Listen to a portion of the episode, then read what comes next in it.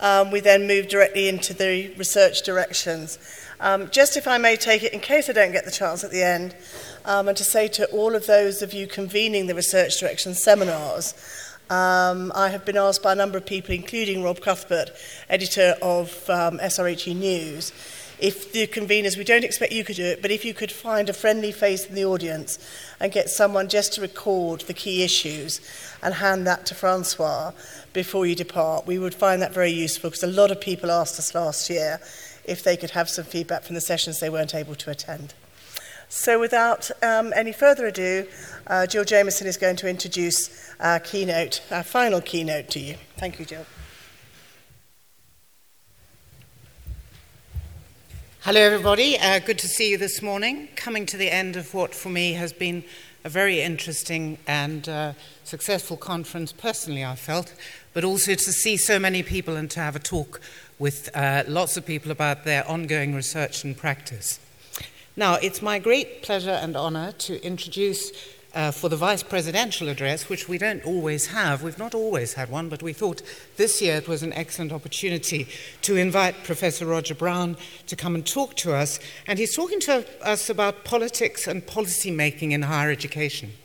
Now, I was having a chat with Roger earlier, and he kind of pointed out to me that he's been a rebel since the age of two. he kind of started early in terms of actually recognizing the flaws in people's argument he'll, he can correct you on this story. I'm not sure whether it'll be now or afterwards. But um, when he was two years old, apparently, there was somebody who claimed uh, that the garden was perfectly weeded. It had been beautifully done, and I think it was the next door neighbor or something kind of said, This is a beautiful garden, it's all been done. Now, at the age of two, he kind of looked down and noticed coming up very prominently through the cracks in, in the, um, in the, what is it, the, the paving stones or something, um, that uh, there were two very prominent weeds there. Roger has been pointing out the weeds ever since. And we are delighted that he has been doing so because he's occupied a rare space and an important space in terms of policy and higher education. If I could just remind you that he's co director of the Centre for Higher Education Research Development at Liverpool Hope University. He is also visiting professor in education at the University of East London at Napier University, Edinburgh, and the University of Southampton. He's also an honorary visiting fellow at the Institute for Policy Studies in Education at London Metropolitan University and at the Oxford Centre for Higher Education Studies. He was formerly, as I'm sure you are aware, Vice Chancellor of Southampton Solent University, and he has had an extensive engagement in higher education, including as Chief Executive of the Higher Education Quality Council. Particularly, one of Roger's strengths is the understanding that he has of government in terms of the various posts that he's had previously in central and local government. So, to occupy the space that he has found in terms of being not only a critic, but a rebel since the age of two, we are delighted to welcome him to talk to us. Thank you, Roger.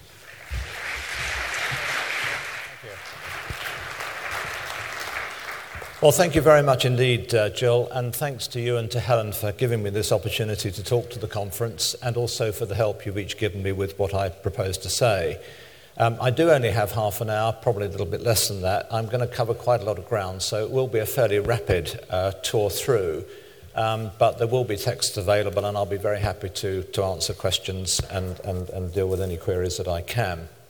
Uh, I always like to start with one or two quotes. So, um, this is, this is um, uh, Sir Peter Cook's uh, wonderful character, Sir Arthur Streeb Greebling, who had tried and failed for many years to teach ravens to fly underwater. And this was his famous comment I've learnt from my mistakes and I'm sure I can repeat them. I, if you associate that phrase with British higher education policy, then you've probably got the, got the point, really. Okay, um, and the second is a slightly more inward looking quote the Academy has the unfortunate tendency to apply scientific standards evidence to every field of study except itself. And I fear, again, that may be somewhat, um, somewhat reminiscent. Um, and they are quite amusing comments, but my next uh, slide is a little bit more serious. And it comes from Shakespeare, of course. Um, I won't read it out, you can read it for yourselves.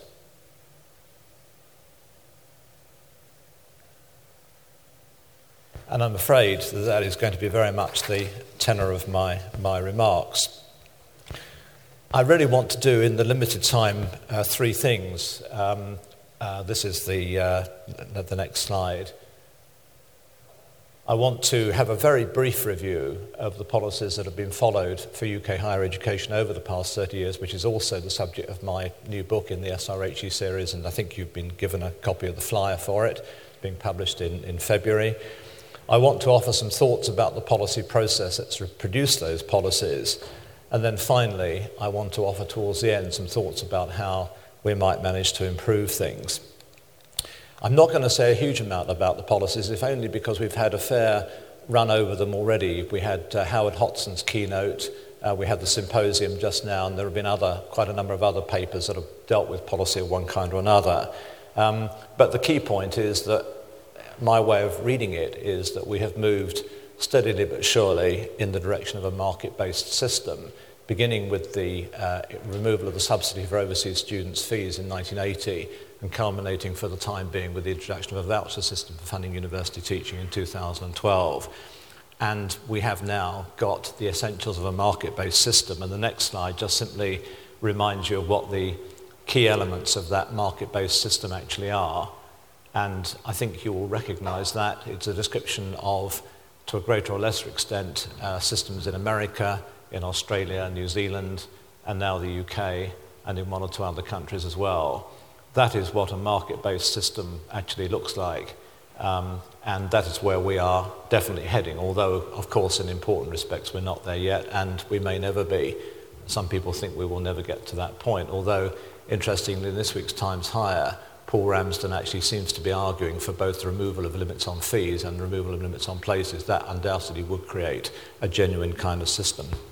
That's really as much as I want to say about the character of the policies. Um, in the work that I've done, both for my 2010 edited book and now for my new book purely about the UK, I've provided an overall summary of what the impact of, this, of these policies actually has been. And I think there's little doubt that they have improved efficiency um, and responsiveness on the part of institutions. But they've also, in my view, uh, and on the basis of what I've been able to discover, uh, reduced institutional diversity, increased institutional stratification, damaged social mobility, and undermined quality by commodifying education and reconstructing students as consumers. And the evidence for that is set out in my book. But the key point and the most important point, the most important damage that these policies will do to higher education is that they will effectively destroy the implicit contract between higher education and society, whereby higher education has a certain degree of autonomy in return for providing certain valued, broader public goods. Now, there are just a couple of other points I want to make about these policies before passing on. I want, first of all, to comment on the irony of the fact that if there is a rationale for these policies, or if there was a rationale for these policies, it was in terms of improving value for money. And I think there's little doubt that the introduction of research selectivity and more recently a, a student contribution to the cost of tuition has undoubtedly increased value for money.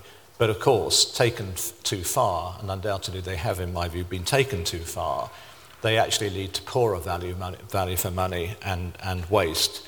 And I invite you to think about all the effort put into the RAEs and the REF, uh, the effort which went into some aspects of teaching quality assessment, a lot of the activity around institutional review, the Centres for Excellence in Teaching and Learning, the National Student Survey, the key information set, all of these ultimately represent a, have very poor value, poor value for money.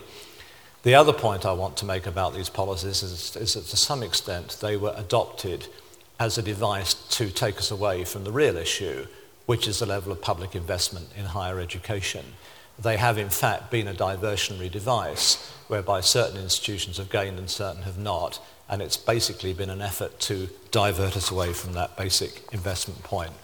That's all I want to say about the policies. You can read about them, or you will be able to read about them much more fully in my book, where the evidence for my assertions is set out, I hope, in a reasonably clear way. I'd like now come to the second aspect, which is the, the policy process.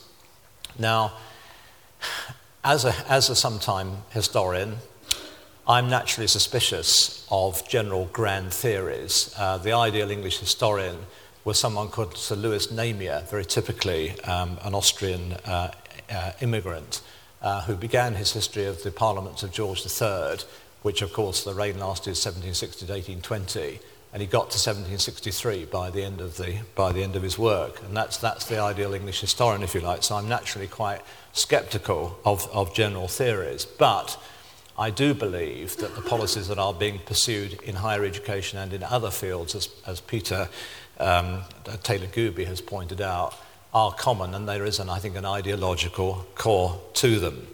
Um, and I think it's ideology which is driving, uh, and not simply the economic crisis, which is driving policies, not just in higher education, of course, but in, certainly in the schools and in other areas as well. Coming more specifically to the policy process, this has happened at a time when the checks on governments and the checks on ministers in particular have weakened. I worked in Whitehall for 14 years in a variety of departments, including the Cabinet Secretariat. And there was no doubt at all that civil servants did act as some kind of balance uh, to, to ministers, particularly in areas which were not hot political kind of areas. But I'm afraid that increased managerialism has meant that much of the time of senior civil servants is spent on quite spurious management exercises that really have very little to do with the effectiveness of public services. Also, there's been a diffusion of roles. When I was a civil servant, civil servants were, were clearly the main advisors to ministers. Now, they often don't even get house room, uh, and, and they, are, they are marginalised. And finally, there has, been, there has developed what in the trade is known as responsiveness, which in this case means that civil servants who actually are prepared to speak up and say that they don't think the policy is a particularly good idea are marginalised in favour of can-do merchants who will do what ministers want and then move on very quickly often to the private sector before the, before the balloon goes up. Now, these phenomena were not unknown in my day in Whitehall but they have become exacerbated as a result of the policies that have taken place. And I think the policy process itself is much less effective as a result of these disappearing uh, checks and balances. So, what is to be done? Well, um, I've set out here what I call an action program, if you like. On the negative side, and we've heard this at this conference, I think it would help if the sector simply stood up for itself more and I'm afraid, in political terms, that really does mean the leaders of our institutions.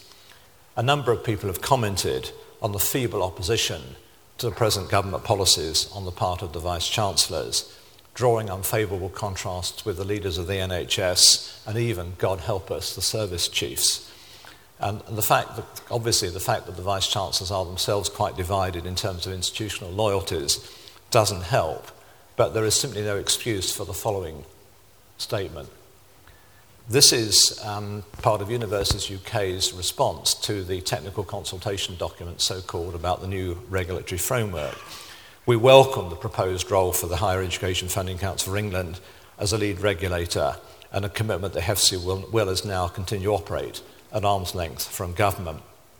And there's another uh, quote similarly, which I, which I haven't got on the slide, about raising, raising questions about the government's decision to revise the rules for degree awarding powers and university title. I invite you to read the response for yourselves.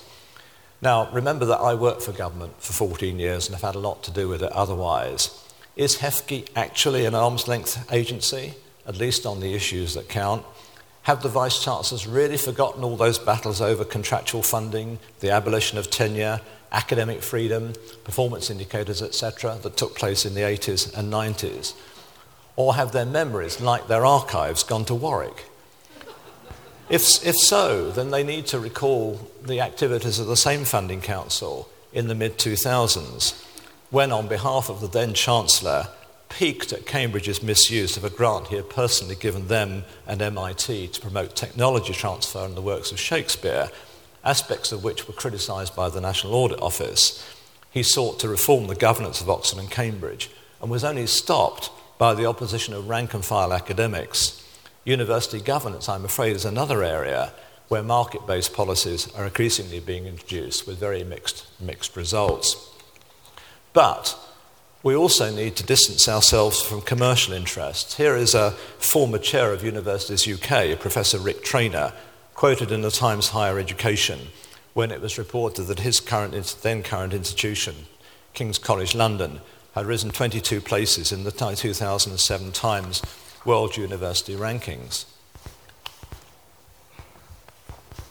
No doubt he was caught on the wing, as they say.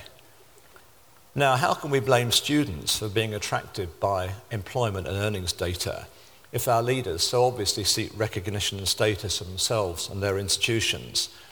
Similarly, in commenting on Exeter's decision to leave the 1994 group, another former UUK chair, Sir Steve Smith, is reported to have said that the sector was changing and the AAB thing had, had changed the debate.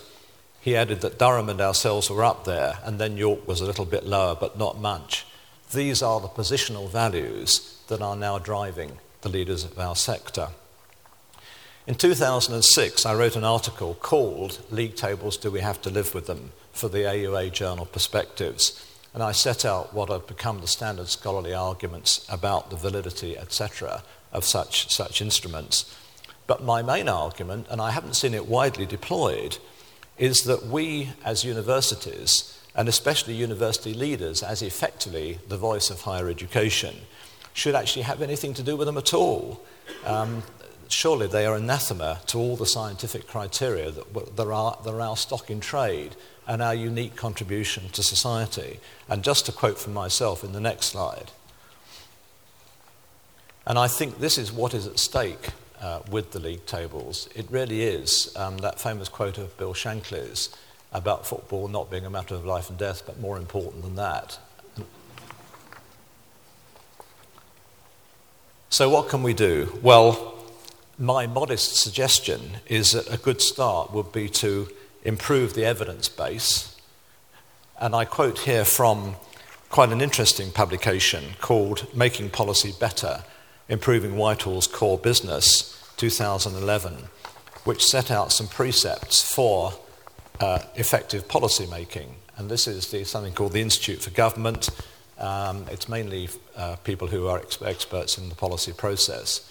And these are questions about what you might see as being effective policy. And this is not a new or novel formulation. I can point to similar publications going back to 1999 and indeed, you know, before that. The current higher education minister, David Willetts, has described the Browne Report as a paradigm shifting publication, standing alongside the Robbins and Dearing report. In fact, of course, it's fairly easy to compare the quality of evidence, etc., available to Browne with those two earlier committees. We know that the Browne Committee commissioned one single survey of student opinion costing £68,000. Even to get that required a, a Freedom of Information uh, request. This survey, by the way, showed very clear opposition to variable fees. It's not clear what account the Browne Committee took of it. Uh, perhaps the fact that the committee included two senior vice chancellors one of whom had been chief executive of the Funding Council, reassured them that they had all the knowledge they needed of higher education for their purposes. When the Browne report came out, one of the things that I said about it was that it was the sort of report that could have been written on the back of a menu card in the Institute of Directors. About a week later, someone who knew what they were talking about said that Lord Browne would never be seen and dead in the Institute of Directors. It wasn't posh enough for him. So that is what, that is what you are up against. Well, with my experience of policy making, of course, I'm not so naive as to believe that having better information and evidence would in itself improve the quality of policy making. Nevertheless, I think the Browne report is in its own way a locus classicus. No evidence was produced in, in support of its conclusions. There was very little actual argument. There wasn't even that beloved mantra of policymakers there wasn't even a risk analysis. Uh, so, so it is, I think it will stand, uh, as they say, uh, on its own. But I still think that getting better evidence, asking better questions, conducting better inquiries would be a good place for us to start. And certainly it's where we as higher education should start. And I would like to see it one where the SRHE, as the Learned Society for Higher Education, including higher education policy, could give a lead. Now, I don't have time because I'm running, running out of time to actually set out what will be fully required. But I think, there is a, I think there is a basic problem about higher education research, and I think it's something we ought to address. So, what is required in terms of policy related research? Well, this is set out on this, on this slide. I think, first of all, we have to have relevant research based evidence, and there are so many aspects of higher education policy where we don't really have much in the way of worthwhile evidence, and quality assurance is an example. Hands up anyone who's got any evidence who shows that the effort we've put into quality assurance since the early 90s has actually led to better quality. Hands up, well, I could go on. There are so many areas where we just don't know enough in an evidential sense about the effectiveness of the policy. Dialogue with relevant partners, we can't do it on our own. We have to talk to funding bodies, we have to talk to other interest groups, obviously talk to department. What we need, in my view, is a program of longer term policy related research which has proper underpinnings, academic underpinnings, and which reflects interests other than those of the funder or the researcher. Some of you may remember that in the early 80s there was a Leverhulme study which produced some very valuable work. Indeed, I sometimes refer to it myself when I go back, and that's now 30 years old, 30 years out of date. We badly need something like a Leverhulme inquiry, which is disinterested and academically focused and based to guide what we do. But then also, the other big problem is, is getting the, the findings, the conclusions, the evidence into the hands and into the minds of policymakers, which is not something which the academic community is always very good about. And then finally, what is also missing is a repository of knowledge about policies and policy impacts. The government in the white paper 2011 having talked about wanting to have more private providers, wanting to have more higher education and further education, it then about six months later decided to commission a research study to find out what about those topics. That simply is not good enough in a modern uh, developed uh, society.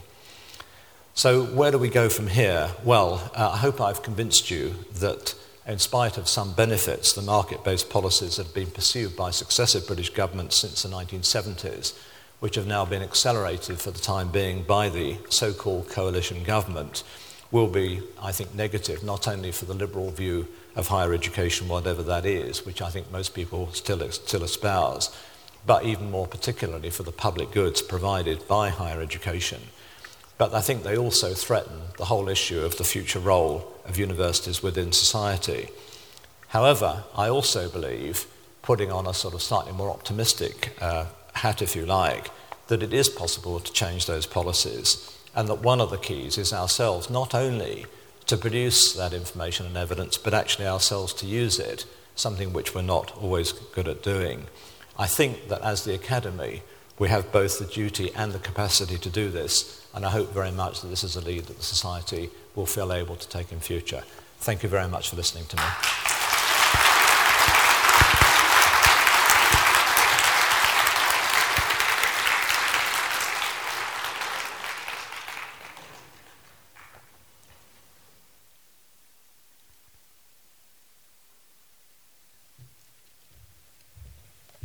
Thank you very much, Roger, for uh, an excellent contribution in terms of what I think has been a conference which has problematized where we are going and where we are in terms of higher education has raised some extraordinarily important debates, not only about the identity of higher education itself and the research that we are doing within it and on it, but also really um, some of the futures that we may envisage, that we have conflicting ideas about, we have sometimes complementary ideas about, the debates that we have heard in this week.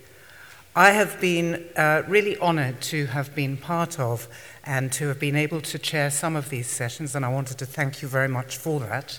I wanted to thank Roger for an excellent speech. If we could just acknowledge that.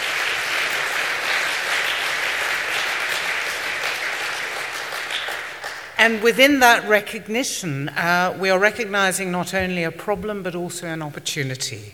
Roger has um, advised us and suggested to us that there may be an opportunity for the Society for Research into Higher Education to consider longer term policy related research, which has, as he said, uh, proper theoretical and conceptual underpinnings.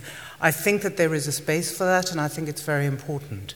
Now, in winding up the conference, I'm going to hand over in just a moment to Helen, um, but I wanted to say thank you very much indeed to Helen and to the SRHE team for the excellent work that has been done in organising this conference. I think it's been outstanding from the very start, really, in terms of the effort that has been put in and the amount of trouble that the SRHE team has gone to. So, can I ask you to give them a resounding thanks?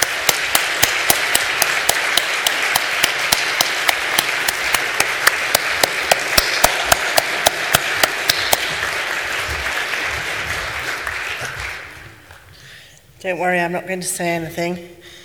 I just want to share a couple of last little bits with you. I'm not, not a marketing person, but I thought I'd have a go. Anyway, I will say a couple of words just whilst this runs through. Um, thank you very much, and thank you all very much for the participation in the conference. As I said at the very beginning, uh, without you, we don't have any conference, and it's just been fantastic. I wish I'd met every single one of you. Uh, we're not finished, however. Uh, we're going to move on now into the research directions. Um, these will be very much your forums, um, and in each, se- in each session, uh, please do choose the one that most appeals to your own area of interest. There will be a small amount of sort of setting of the scene, then it'll be very much over to yourselves. And as you'll see, I've said, after today, don't forget, come to the SRAG conferences in 2013, and there are the dates. Oops, I'll go back to the dates. Um, for the New Researchers Conference and for the main conference from the 11th to the 13th, and also keep in touch. Thank you very much.